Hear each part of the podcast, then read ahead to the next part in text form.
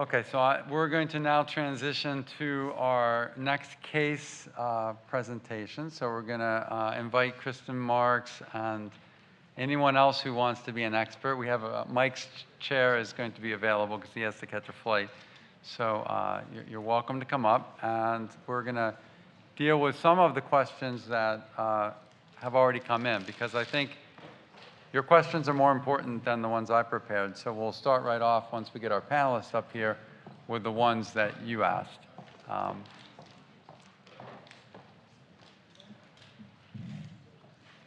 And I won't ask if the fellows and the residents are still here. I know better. Okay, so do you have the cases and you have a laptop? Great. For your comfort and convenience, we're going to have them. But we are going to ask that you don't advance the slides rapidly beyond the speed that I do them. So we're in control? You'll see. No, that's for you to see. You're in control of that. They're going to see what I'm doing. Oh, good, because otherwise they could go see all the answers for. I think since our hepatologist left, we should have some advantage here. You should have a competitive advantage, because let's start out. There's a fantastic question about children with hepatitis, and what do the guidelines say, and how do we address that sort of thing? So, Kristen, do you want to comment on that issue? Right. So there is a new section in the guidelines on Hep C in children. So for those of you who take care of children, I think it's very helpful. Sofosbuvir/velpatasvir was approved for children 12 and older. So there's an option for the older children, and then I think the other ages. I think it's recommended to defer therapy unless there's a reason to do it sooner. And then there's also recommendations for testing for women. I think a common situation now is children born to a woman who has Hep C, and there's recommendations for that as well. So they're very helpful. So if you learn nothing else, if you go on your laptop or on your phone, HCV guidance or guidelines, it's either one works. It'll bring up the guidelines. You click on them, they're formatted now for your phone. You can go over across the top. There's a new format that's really spectacular, very easy to use. It'll give you the options of picking your genotype, or there's a column that says special populations. And if you click on the special populations, you'll see all these ones. You'll see HIV co-infection, you'll see renal, you'll see decompensated cirrhosis, you'll see children, and it'll allow you to really quickly get answers to your questions. I love it. I still use it a lot. I brought up pregnant women, I think one of the recommendations or something that's being considered as a recommendation is whether to routinely test pregnant women, and that's because really, now we think of baby boomers with Hep C, but there's really this bimodal prevalence of Hep C because of the opioid epidemic, and definitely in New York State and New York City, there's, younger people there's a high prevalence amongst young people and a very high incidence in that group as well. So I think that is an area where we could identify Hep C, and it's important then to screen the infants as well. So Kristen, in your talk, you had a comment about not to use the abbreviated treatments in African Americans because of lack, I presume, mm-hmm. because of lack of data and experience with that. Do you want to, one of the questions was to please explain that. Right, so it's somewhat controversial, because I think there's, in the original studies of sofosbuvir/velpatasvir, which is the regimen that this is talking about, so there's an indication or potentially you could use 8 weeks in people who do not have cirrhosis, have a viral load less than 6 million. And the question is, does that regimen work as well in blacks and non-blacks? And in some of the initial studies, it was just kind of clear that people who were relapsing were more likely to be black with sofosbuvir/velpatasvir in general, and it was sort of extrapolated to not use the 8-week regimen in that group. And I think there's been some real-world data that's kind of supported that, and some real-world data that has refuted that, and I think it's just unclear at this point. But the label is for 12 weeks. They have it in the text. 8 weeks is an option in that situation. So I think it's a potential option, but I think people can also bring in cost effectiveness as, you know, now I feel very strongly to give 12 weeks when there was no second line regimen, when, you know, this is what we had, and if it didn't work, there was nothing else. Now there is a second line regimen, so if it doesn't work the first time, still a very small percentage of people that it might not work in, say 3 or 4% of people who maybe with 12 weeks, I'm sorry, I'm not keeping this short. I know you said to keep it short, but for 12 weeks compared to 8 weeks, there's a small percentage of people, you know, maybe worth in kind of the context of just being able to treat more people overall to use 8 weeks and then be able to retreat. So I think there could be a cost effectiveness question there in terms of, you know, if you have a very limited budget, how to get most people treated as long as you're allowing for people to be retreated if it didn't work the first time. So I think it kind of comes down to decisions regarding the patient in front of you versus a population and what's the best regimen. But for now, I support using 12 weeks and or at least having it be the providers, at the provider's discretion of using 12 weeks. Please. Yeah, I wanted to ask you on that, that soft-vel 8 versus 12 weeks on that thing. Now, soft-vel and the PI did worse in that, you know, and it was compared into that category. Does that say anything about that 8 weeks type of thing? Well, so for the soft-vel vox compared to soft-vel for the 12 versus 8, they didn't have that viral load threshold of 6 million cutoff there. Did they see any difference in viral loads? And some of those patients were cirrhotics. Right? So soft-vel vox for 8 being worse than soft-vel for 12. Yeah. But is it, what, was it because of the cirrhotics? I think probably cirrhotics played a role. I'd have to look back at that and see of those 14 relapses, how many were cirrhotics. That's a good question. Okay, so last one before we go into the cases. How many times do you do PCRs after SVR 12? So SVR, the 12 weeks after treatment, you get a test back, it's negative. That's SVR 12, that's cure. The question here is, do you do it again ever? Are you done?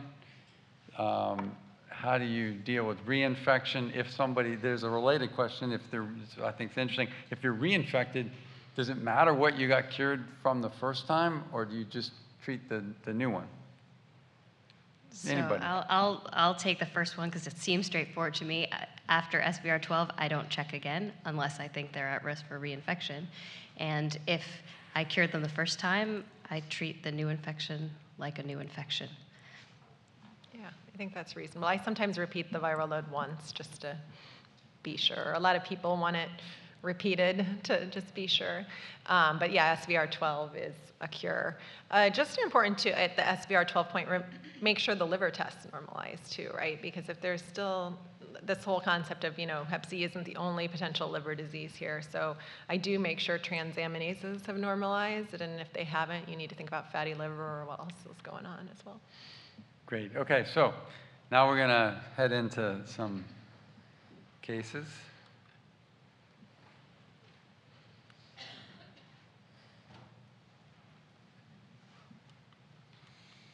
There we go. That's my disclosure. What's that? I just wasn't sure if I did it or you did it. No, I did it. Okay. I think I'm controlling your computer too. I feel really powerful. I think I can. Oh, okay. So you do have to fast forward. Okay. So we're going to talk about staging, we're going to talk about initial treatment, we're going to consolidate some of these points and try to draw it all together. All right, so let's start out with this case. 47-year-old is referred to your clinic from a fairly qualified health center for treatment of hepatitis C. This patient has hypertension, high cholesterol, and diabetes.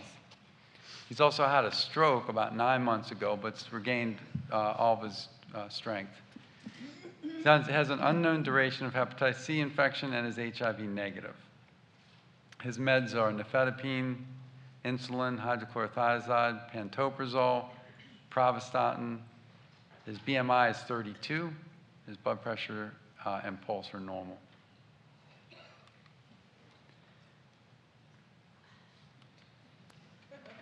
Sorry, I went too fast. I did a double click.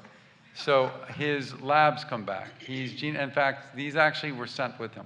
His 1A, his HCV viral load is 7 logs. His albumin 4.2, total bilirubin 0.6, creatinine 0.9, INR 1, AST 65, ALT 69, platelets 150. So AST 65, ALT 69, platelets 150, FibroSure, which is a trade name because there's really no other way to refer to that right now in the United States, 0.49, elastography 9.6, FIB-4 2.45, A1C 9.2. Everybody have that in your mind? I'm going to ask you what his stage is, so while you can still see these results, think about what this stage you think his liver disease is. Is he stage 1, 2, 3, 4, or you don't know, and that's why they made hepatologists. What happened to the music? You had music in the morning. Were you like pushing the limits there too much and then the whole system glitched, or we're down? I would like the music. I think the music was nice. It was kind of peppy and. Maybe you can sing, Dave. No, there will be no sing. Trip actually can sing. I cannot, so we're not going to do that. All right, how are we doing? 43 results are in, and oh, good. We've spread everyone, so we have a little bit of a spread. 12% phase 1, 21% phase 2, 30% 3, and there is 21% that just would rather have a hepatologist sort this out. All right, so what any feelings about this? And if you need to, I can go back to the data again. Yeah.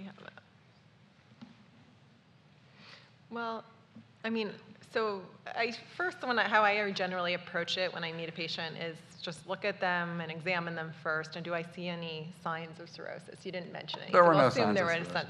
And then I kind of, usually someone already has an AST and a platelet level, so I'll kind of I look at the platelets first, and if they're lowish or dropping, I start to worry about cirrhosis. And then you can do the AST to platelet ratio index just as kind of a very easy test to do right in the clinic. And it does take into account the upper limit of normal of AST, so I usually just use an online calculator. If you Google APRI, it'll pop up. So those are things you can do right away. And then these other tests were things, obviously, that were sent off, and you know, the transient elastography, the cutoff is usually around 12 or 12.5, so he's below that threshold. So I know he doesn't have cirrhosis. So I typically that's my first decision, are they cirrhosis or not? I feel much less comfortable saying, is it a 2, or is it a 3, or is it a 1? I mean, it's probably not a 0, 1. Those numbers seem kind of high. So it's probably a 2 or 3, but. That's great. That's an excellent answer. So we're feeling like he's not obviously cirrhotic on exam or in any other way, and we have a test that we just learned from Dr. Charlton has high sensitivity for detection of cirrhosis, and it's lower than it should be for cirrhosis. So let's get a little bit of better feeling, and I'm going to just hammer on this for a second, because I think this is an area where we still struggle, those that practice with hepatitis C, and I want to demystify some of this staging. So I'm going to just take a second and go through this. First of all, these are the ways you can stage. You can still stage with biopsy if you want. It's not terribly useful. And then you have really the blood markers and the elastography, and a little bit different than Mike. I'm going to argue that blood markers are actually very reasonable ways of staging, though I do agree that the elastography is the best. So the one that you always have is this FIB-4, right? You already have that, because there's no patient in your practice that doesn't have a platelet count, an AST, and an ALT.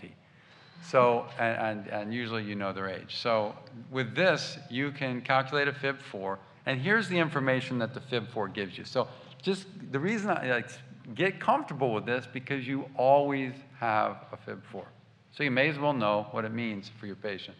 And when you have a FIB-4, this was the original study, describing people with big biopsies where we really thought that the biopsy told us the truth, big pieces of tissue, and then what was the FIB-4 score.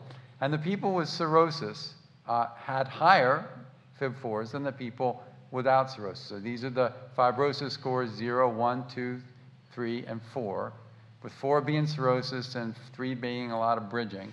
And you can see that they're higher here. But you can also see, you know how this kind of stuff works? These are 50% of the patients between here and here, and that's the median. So there's 25% here, and there's 25% there.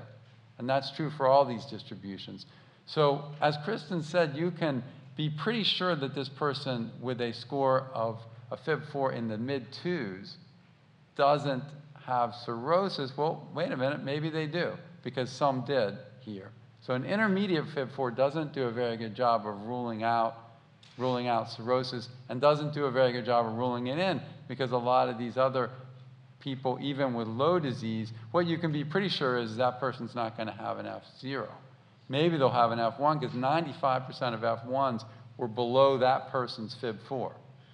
And this has been borne out in multiple studies, lots of really big studies with hundreds and even 1,000 people. And this FIB-4 correlates with long-term outcomes. So I take all the time to do, I have no commercial interest in the FIB-4, although I was on the paper describing it. Mm-hmm. But it's a really good free test that you always have. And you're starting with this even before you've even tried to order another test. And the other thing I'll say about the FIB-4, so if you noticed, I was really quiet during that last question because I actually didn't know the answer. I knew that the transient elastography score didn't meet cirrhosis, because that 12 I can remember in my head, but I can't remember the FIB-4 cutoffs. So when you go to the FIB-4 calculator, all the cutoffs are there. It gives you an explanation. It gives you the references. So I don't think you have to remember the cutoff numbers. You just need to remember you always have one, and you can Google it with your patient in the room and talk to them about it. So that's the other. Yeah. Yeah, I always use the calculator. Just plug it right in. You can do it before the patient comes in, and then you know your FIB-4, and you have a feeling. You already have a really good feeling for what's going on, all right? And these are the numbers that they've ended up using, and if you want sort of more specific data, you can look at the number with F3 or 4 who had a high. So if we go into FIB-4 levels in the middle, like our patient did, it's not so helpful.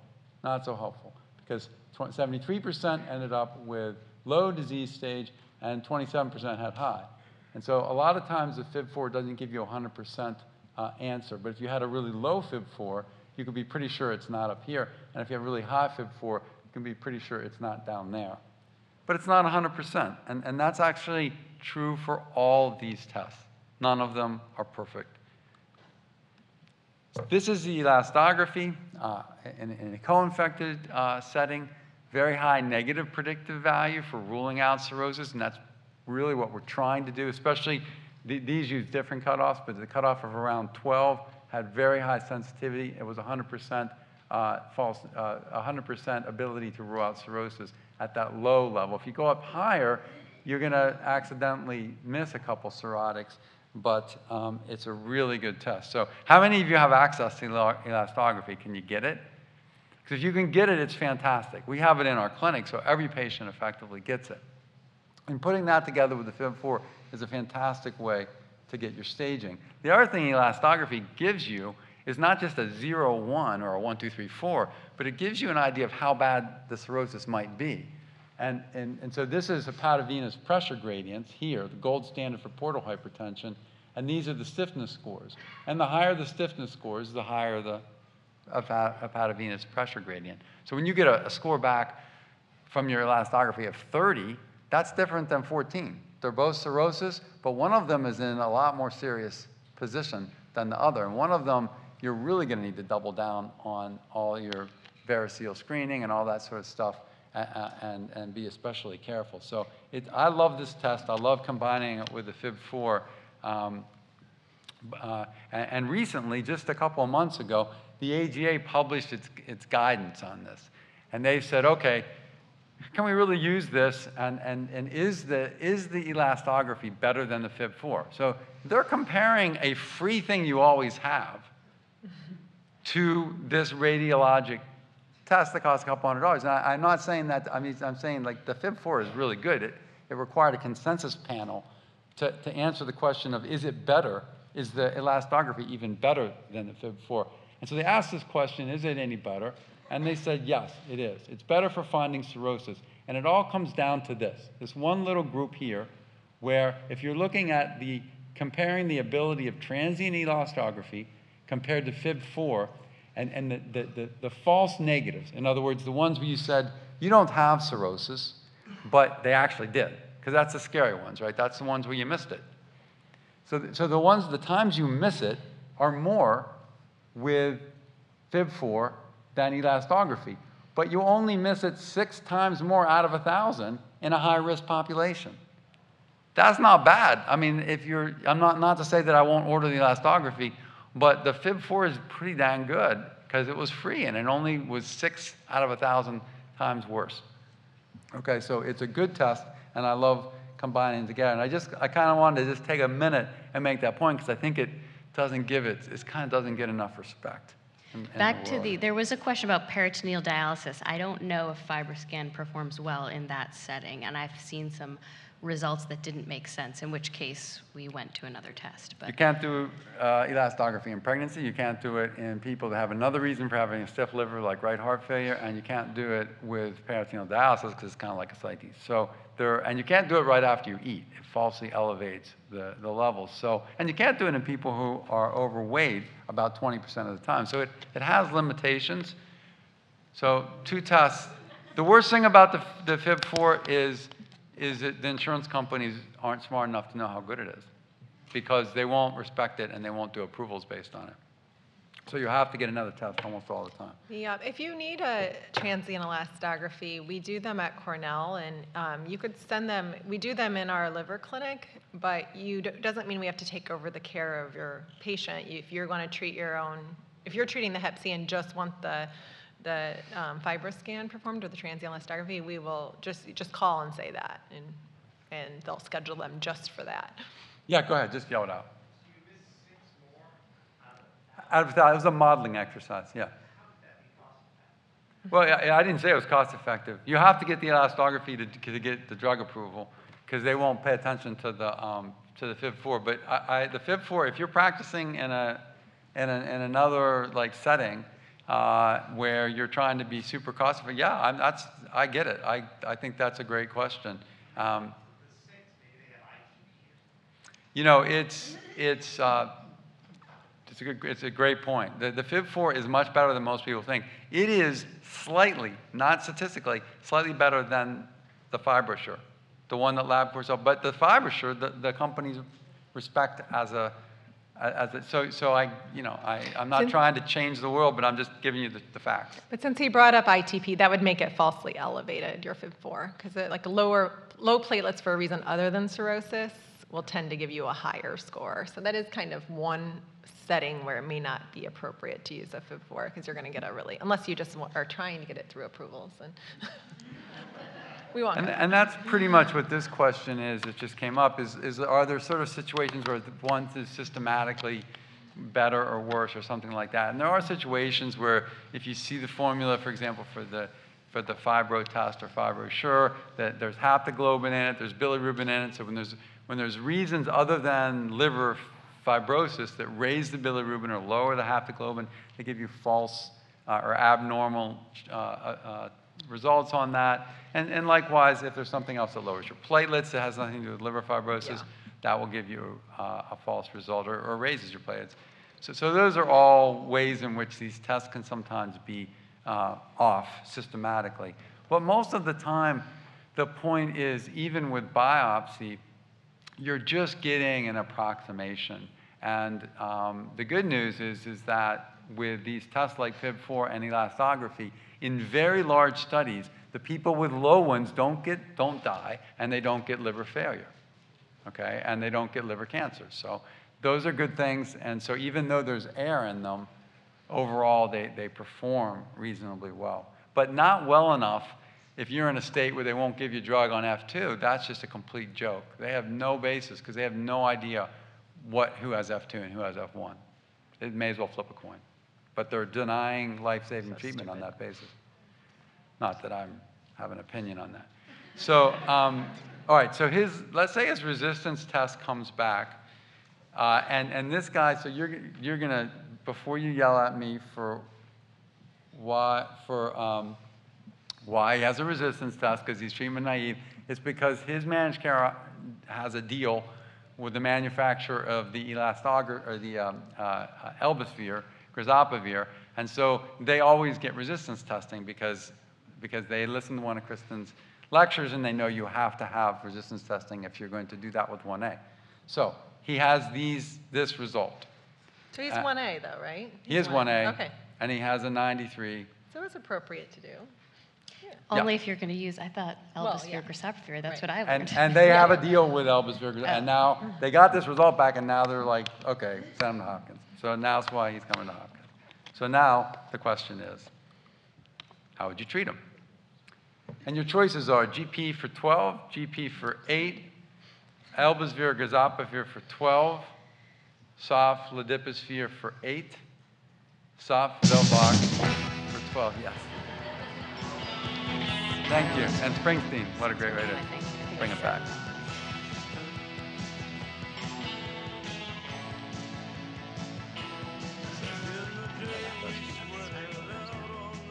We're racing back to liquid viral load.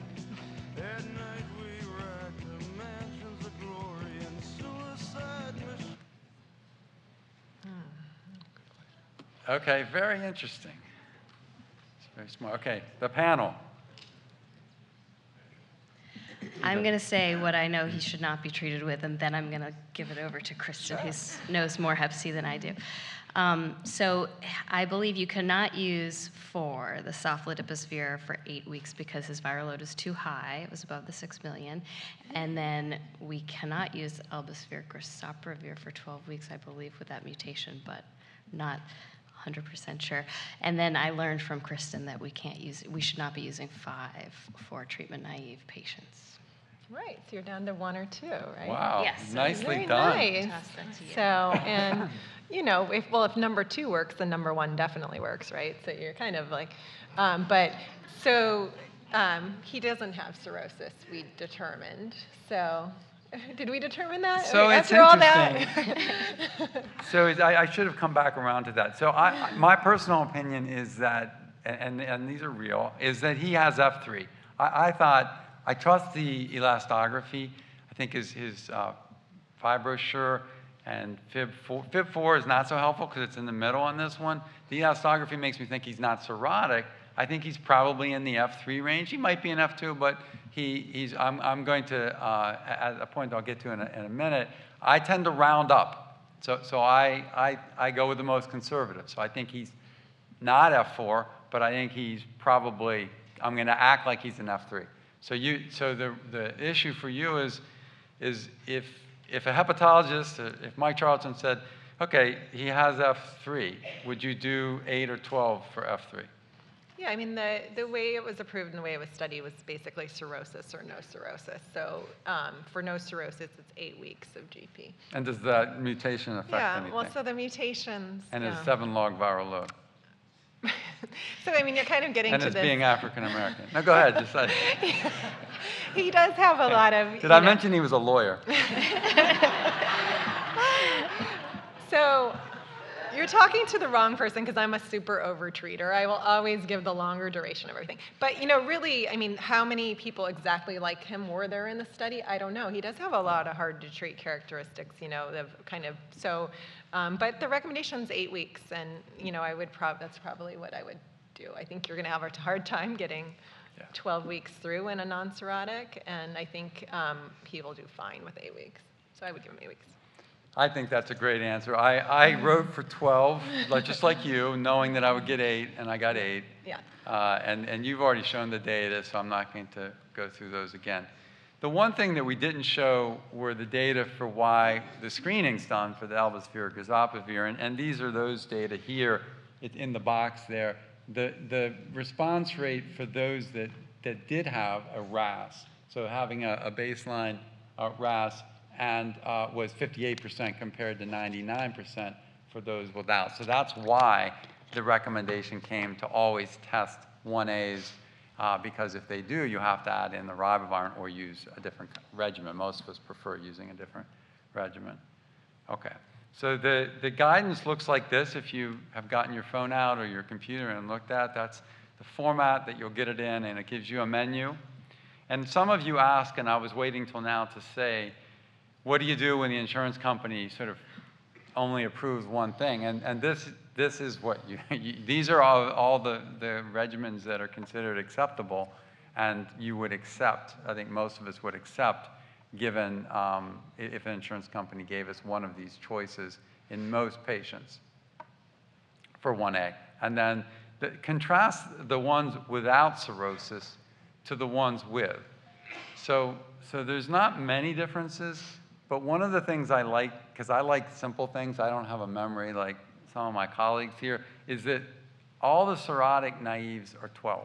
So everything is 12 in cirrhosis, 12 weeks. So that just makes it easier for me to remember.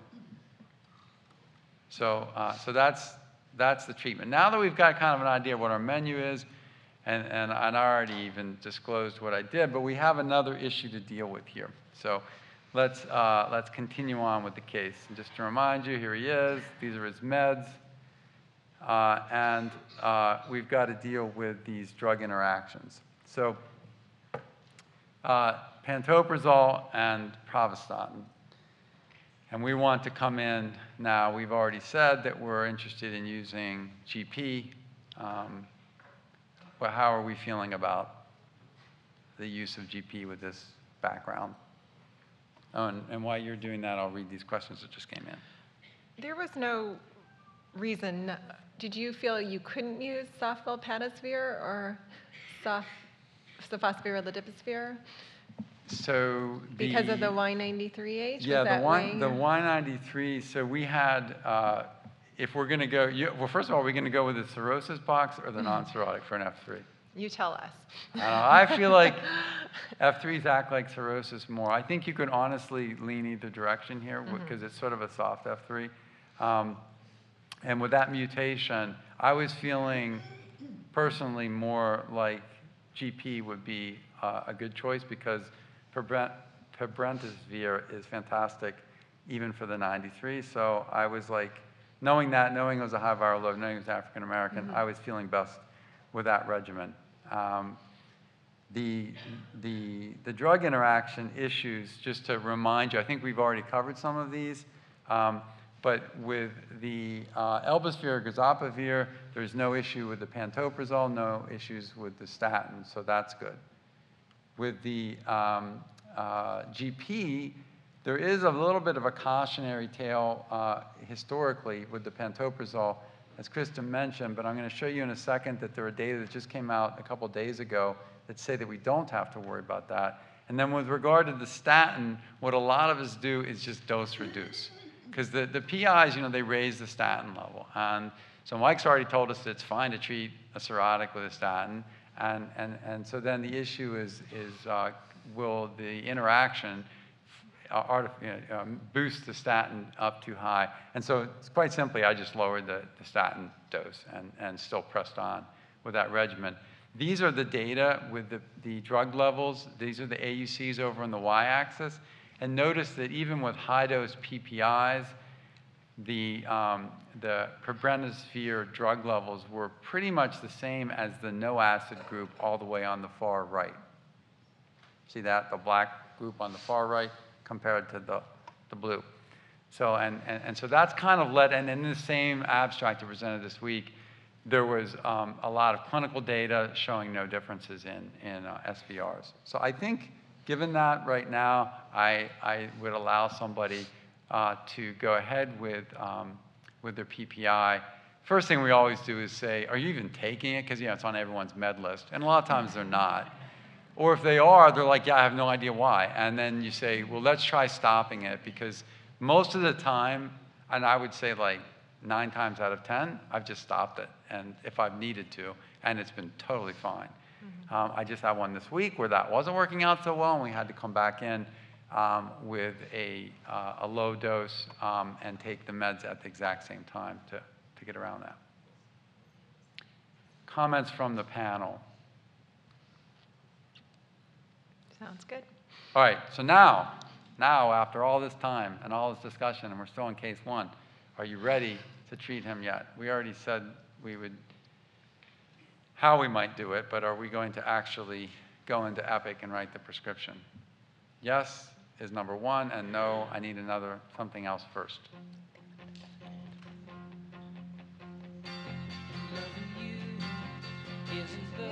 And then to the panel, just like Raj warned you, if you say no, then I'll ask you, well, what are you waiting for?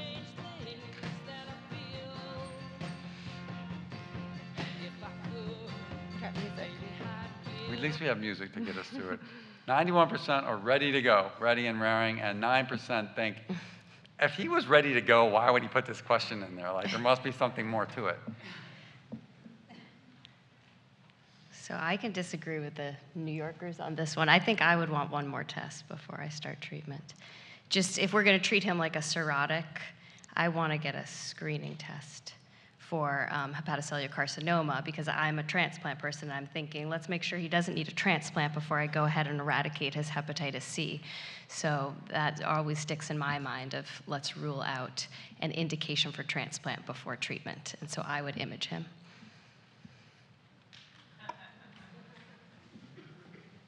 Yep. Yes. And I didn't even cheat. Promise. And in truth, I made this part up at the end because we realized we didn't have any hepatocellular carcinoma teaching. He didn't. This guy did not have hepatocellular carcinoma. But I have had people all the way down into the sort of 10 to 12 range who have. So it does happen. It's pretty uncommon below elastography score of 12. But we do need to do this. We have to rule out the, the hepatocellular carcinoma in F3s and F4. And Mike talked about the HALT-C study, and one of the interesting parts about the HALT-C study was that arm where they just watched people, and even in the ones where they gave them interferon, there were still liver cancer cases that occurred in the F3s. It was lower than the F4s, but there was a really high incidence of cancer and end-stage liver disease in F3s by big biopsies done by the best hepatologists in the country. So that just proved the point. Okay, so do that first, okay? Don't, that's actually really hard sometimes because you write the prescription, everyone's enthusiastic, and they're ready to go, and they never get around to get, sometimes the patient hasn't gotten the ultrasound yet, and everyone's nurse is calling saying, why can't they start? The pharmacy's like, they're here. And this is one where I've really held, and one time it really saved me because the person did have liver cancer, and then we could get them into transplant. And the person got an organ quickly, so that was good. Okay, so are you ready to cheat? Yeah. No, I need Dr. Charleston's cell, or yes. So let's just go through that one, because that's dumb. Okay, so the summary is, I think I beat this to death. Elastography is great, but FIB-4 is a close second and free. You don't need, as Kristen's made really clear to us, you don't need the baseline RAV testing unless you're using the grazoprevir elbasvir for 1A. There's initial treatment is pretty much these days based on pharmacology and insurance. One of the questions that sometimes comes up, and I'll let, Kristen, you can say a word about it, is when you have somebody with cirrhosis that's maybe child's A- or B+, when are you not, and then the insurance company wants you to have to use a protease inhibitor, are you reluctant, or do you consider that, that's totally fine and you just go ahead and write it and move on, or do you fight with them and say, I'm not comfortable with a protease inhibitor when somebody already has a little bit of decompensation? So any comments on that? Yeah, I would try to avoid it if someone has. So you'd fight. That would be one where you'd fight. I think you, yeah. Kristen, I mean, you see them when they're already decompensated before the transplants, but any thoughts on that? Yeah, I mean, I'm always looking for a reason to argue with the insurance companies if I want to do something and they're telling me to do something different, so yeah. There's that reason. But I mean, I think when you have so many other options, why put the patient at risk for having a drug interaction, or having a drug reaction, a transaminitis, and then you're, stuck against the wall. So I would probably avoid that too. Okay, and then you must rule out HCC before and after you stop treatment. Continue to look for cancers. Especially, I'll just say, caveat, like not much data to show you, but when your patient's more than 60, watch really carefully, because that's where cancer just really starts to pop up. I was also really struck, I think it was at Croy, by the results that it matters whether you do it Q6 months on the dot, or if you are the Q9 months or Q12 months, those patients presented with more advanced, uncurable HCC. So it really matters to be on time for a very simple, non-invasive screening test. It's hard. It's very hard to organize for your patients. Somebody asked about APRI versus FIB-4. FIB-4 is better than APRI, and it's a little harder math You can't do it in your head. The APRI, you just do the AST divided by the upper limit of normal and then put the platelets in the bottom, and usually you can kind of get a feeling for that. The FIB-4 has got the square root of the ALT in the denominator, and that just, okay, no. So then you have to use the formula. So I just prefer FIB-4. I think it's a better, it's a slightly better test, more or less saying the same thing, but giving you the age and the ALT to AST ratio as a, so I prefer it. And you're on the paper. And yeah, fair enough. I'm just kidding. Anna Locke might disagree with me since she wrote. Okay, so let's go on. So, and the other cases aren't that long, so. Okay, so a 55-year-old woman with genotype 3 Hep C has failed soft declatosphere. We haven't talked much about retreatment, but she has failed soft declatosphere and is HIV positive on elvitegravir, cobicistat, FTC, and TAF. So think drug interactions, think declatosphere exposure. She's only on, otherwise, hydrochlorothiazide and vitamin D. Her exam is normal, no stigmata of end-stage liver disease. Her, and they are her labs. HCV 6.2, logs, albumin 3.6, total bilirubin 1.2, creatinine 1.1, INR normal, AST 62, ALT 47. So the AST is above the ALT, so that's, you know, square root, you're going to get down to the 7 range. It's going to be a relatively high FIB-4 with a platelet count of 120, definitely cirrhotic.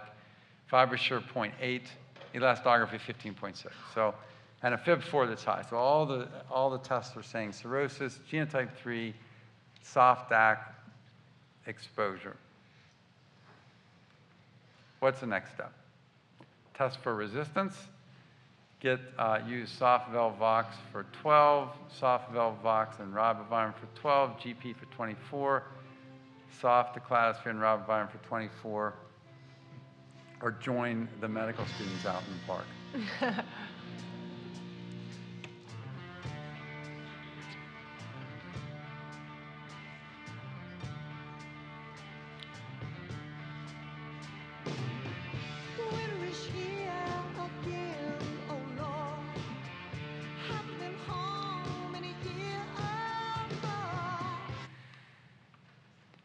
A lot of people were listening to Dr. Marks, and they're going to get to hear her again, I think. Mm-hmm. Right. So I would also test for resistance, although you might argue it's not going to change what you give, but generally you want to know. I mean, so I showed you sofosbuvir declatosphere for genotype 3. Cirrhotics didn't do as well as it did for non-cirrhotics. So it's not, you know, it's not like an anomaly that this didn't work for her. It kind of makes sense. And when someone gets the appropriate treatment and it doesn't work, usually they'll have resistance. So probably she has some NS5A resistance. It'd be unlikely she had sofosbuvir resistance that persisted. So I usually wouldn't check for that. I would check for the NS5A. And what are we going to get at what you're going to treat with, or should I go into that? You go. You're the expert. Okay. So then the questions there are, you know, which of these would we use for retreatment? And I think you really want to focus in on number 2 and number 3 here, that those are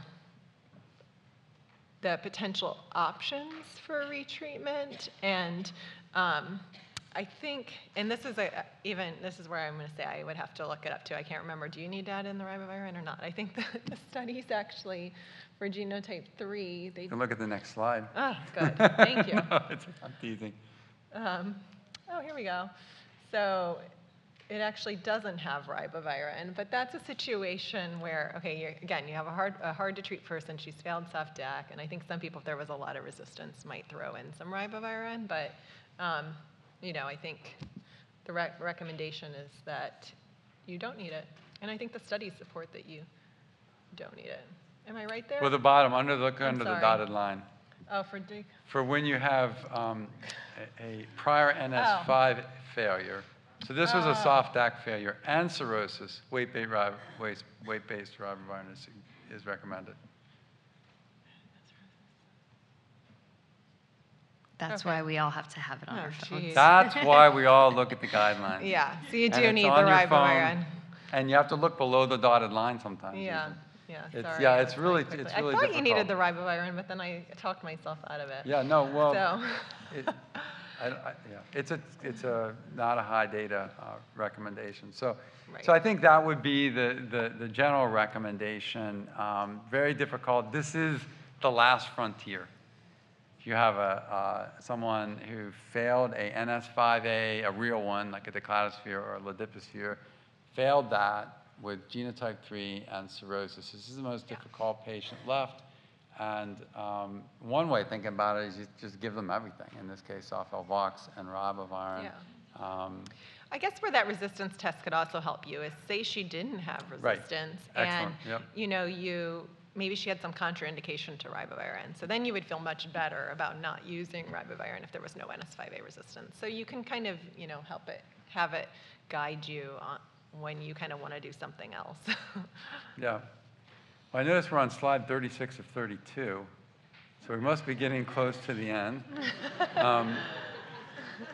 So the next issue will, of course, be drug interactions. And remember the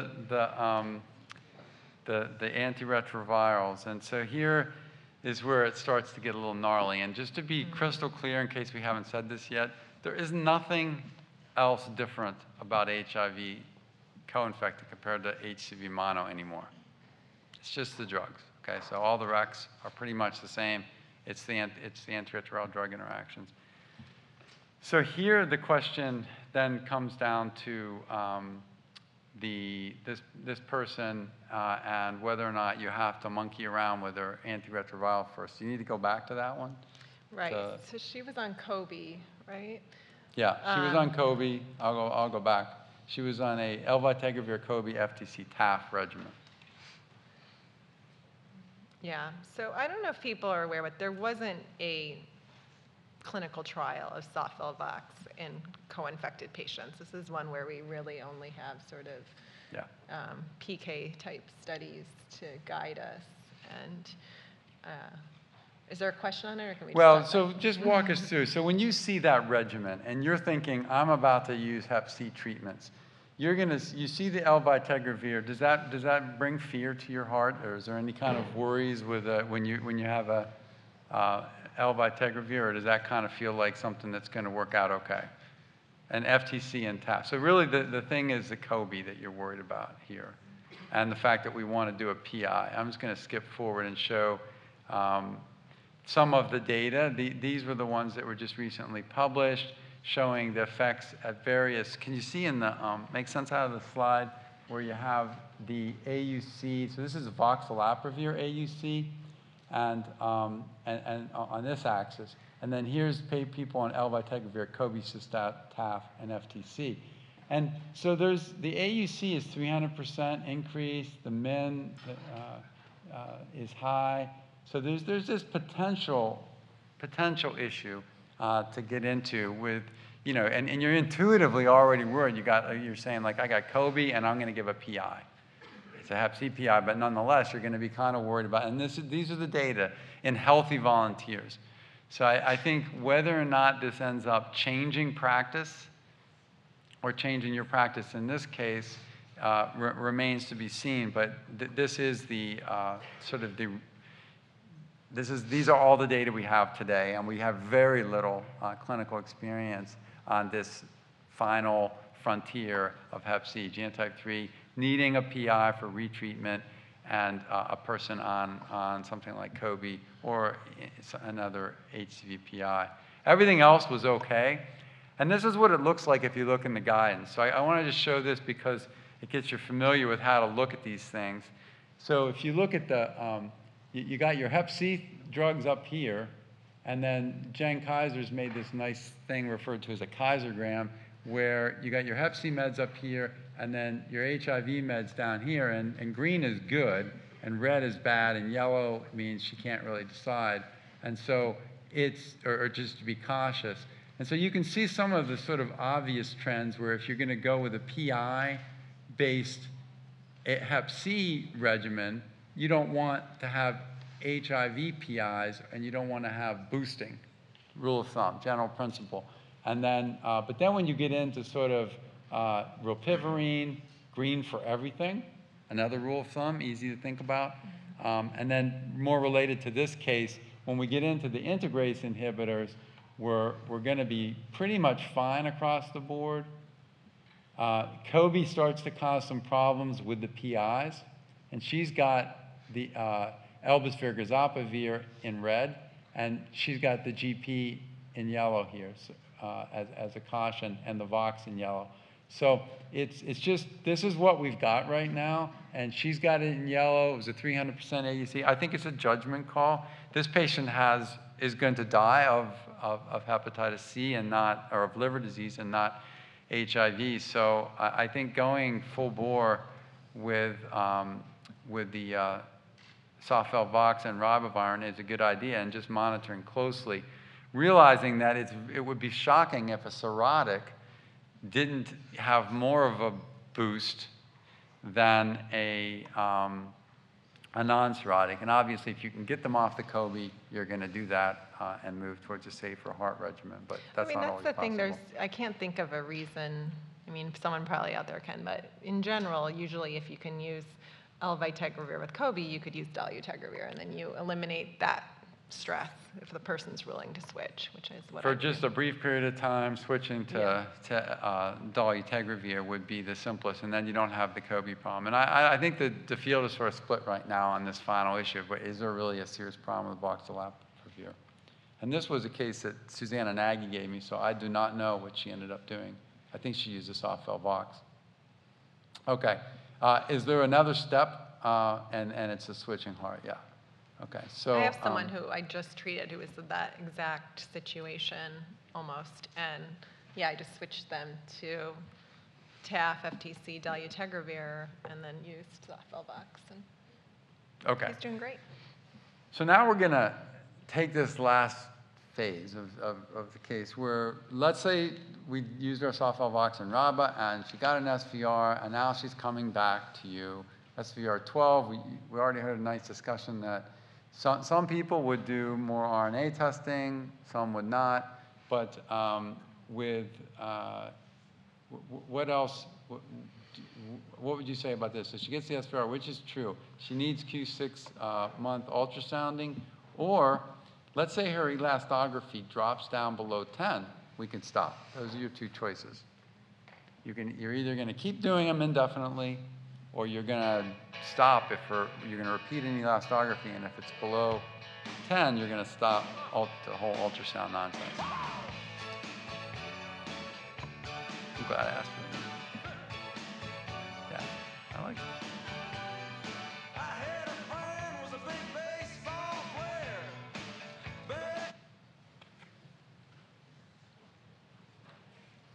Okay, excellent. We've got half and half.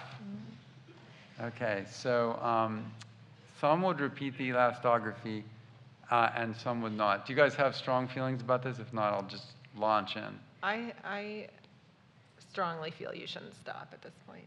So you're with the 63%. Yes. I think the last time I checked the guidelines, it still said 1. And what I tend to do in my practice, just because I think the data may shift as we get further out, is I repeat annual elastographies just to get a sense of how that fibrosis is reversing in case the guidelines change. So maybe Dave can tell us what's coming. Well, it's fascinating, isn't it? Because just a month ago, that question was addressed by that same august panel that this is not the IDSA ASLD guidance that some of us are involved with. This is the AGA who asked the question, if the elastography goes down below 9.5 after an SVR, can we stop hepatocellular carcinoma testing? And that was their question, and their answer was yes. In adults with chronic hepatitis C who have achieved SVR with antiviral therapy, we can accurately rule out advanced cirrhosis with a post-treatment elastography lesson. In other words, yes. They should just put yes in the box. It's a very low quality of evidence, so they say. So 35% of you agree with the AGA guidelines, and 65% agree with the ASLD IDSA guidelines. So there you go. You can both find guidelines for you. I tend to go, I agree, their data are very, very limited here. There was one French study that repeated elastography after SVR. And actually, it was done so long ago, it was after PEG-RABA SVRs. And those that did have their elastography drop down did not have any more liver cancers, any more liver events, nothing. So there is a study that showed that, but it was a relatively small study. And a lot of people are not ready to adopt this practice. And a lot of those with many patients are seeing liver cancer post-SVR. So for now, I wouldn't do it. I think you'd still do your ultrasound. But I also, like Christine, I keep getting elastographies because, like, you know, you can talk in general, and that's what we do in these kind of meetings. But there's also the patient that I presented in case one, what was sort of a soft F3. Kristen, I don't think I've convinced her that it was even an F3. And so if that patient was like really bothered by the practice and it was really difficult, would you ruin your patient relationship over that issue, or would you just say, okay, well, maybe I'm not going to badger you as much as I would somebody with an elastography of 30. And I think that's kind of where I use the data. And if it comes down, I'm not, for example, badgering them to get another variceal look, because I think that's especially unlikely in someone that where it drops below 10, because this thing tracks so well with the patovenous pressure gradient. So, you know, those are the way you actually practice with individual patients differs, but those are the data and those are the guidelines. So stay tuned. Hopefully we'll have. I agree. I think there's sort of people can get the wrong message, because if you repeat the elastography, it's going to go down just by the nature of treating the patient, because you've decreased the inflammation in the liver. And so it's kind of like those old thresholds no longer. I mean, maybe this is now the threshold. Defining what the threshold is for cirrhosis after treatment, it's going to be a different threshold. So I just wouldn't want to give someone the message like you don't have cirrhosis anymore incorrectly, because it could drop from 13 to 11 and they still have cirrhosis and they're still at risk, they still shouldn't drink alcohol, they still should get screened, you know, and you wouldn't want to falsely reassure them because of the liver inflammation's gone. So I think it's understanding how to use the elastography after cure better, and once people truly define that, I think then we'll have, you know, an answer, and I think then you can apply the data you have. There's a question from the audience. What's the most common cause of new Hep C infections in New York City? New infection? Yeah. They actually made it into a multiple choice for you. They said intranasal cocaine, I hope that's MSM, or intravenous drug use. I think it's intravenous drug use with MSM as a second. The last data I saw was 15% was sexual, which was much higher than what people used to, but correct me if I'm wrong. If the person who wrote that question has the answer. Yeah, sometimes you guys are knowing the answer and just tracking us. Yeah. No one said, okay. And then they want to know the same thing, fastest growing population of HIV in New York City. Does anyone know the answer? I do not know. No one cares about Baltimore, David? I know the answer in Baltimore to both these. It's African-American young MSM in Baltimore for HIV, and it's young drug use, including in the counties, not just in the city, with Hep C. It's new initiates into drug use, so the opioid epidemic for Baltimore. And I don't know the answer. Which raises, I mean, we're talking about monitoring for cirrhosis, but monitoring for reinfection is also important in our patients with. How do you monitor for reinfection? So in my MSMs, I annually screen for Hep C in people who are at risk. So I guess monitoring for reinfection, I would sort of apply the same thing, but with RNA testing. But that was just off the top of my head. So the antibody test persists, and after an SVR, it doesn't go away. So you have to just keep doing the RNA testing in people with ongoing risk to look for reinfection. It's really important to emphasize that point, and it was made earlier by Mike. It's been made multiple times that they do, after cure, remain at risk for reinfection, and the people who are probably highest risk are the people who recently acquired it, because they were, you know, had risk factors that led them to acquire it recently and may still be doing those things, whereas people who, you know, maybe acquired this 20 years ago and no longer are, may no longer have those behaviors and may be less at risk. Another person's interested in our perspective on hep C care occurring in the community. There's been some studies that have shown that you can train community providers to do hepatitis C care and have non-inferior outcomes to specialists, but how do you, this person's interested in your opinions on that in other parts of the country other than New York City?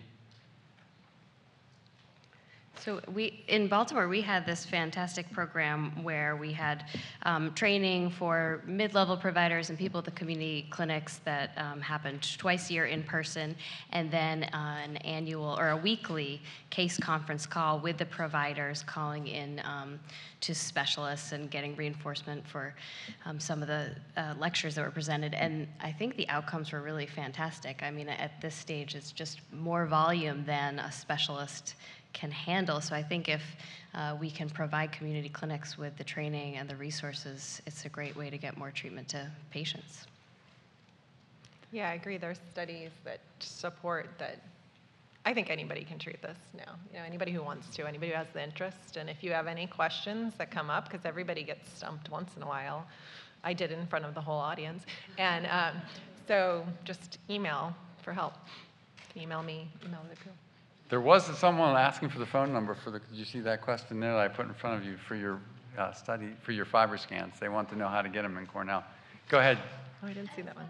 In terms of screening for primary HCV infection in HIV-positive patients who may not seroconvert or may not produce enough of the antibody, do you screen with RNA or do you still screen with the antibody? So it's actually very rare, even with advanced HIV, to not seroconvert. Dave might be able to speak to the specific studies. So generally, I think it's still for primary infection, antibodies should be sufficient. There's always anecdotal cases, but. Yeah, Chloe Theo did a study years back showing that with newer generation tests, so there's a bit of a delay to seroconversion, but you can still use the antibody test. If you have elevated liver enzymes, then do an RNA test because that could be acute infection. So. Okay, well, we are coming to the end of the hepatitis cases. If you have any more questions. Someone asked me what Cornell charged for elastography. That's oh, they want to know how much and they charge. Oh. How much does Cornell charge for? You know, that's a good question, but I mean, they charge what insurance will pay is what I think they charge. As much as insurance will pay. But I think if it's out of pocket, it's probably somewhere in the $300 to $500 range, but I'm not 100% sure. Okay, so I want to thank our panelists for doing a fantastic job.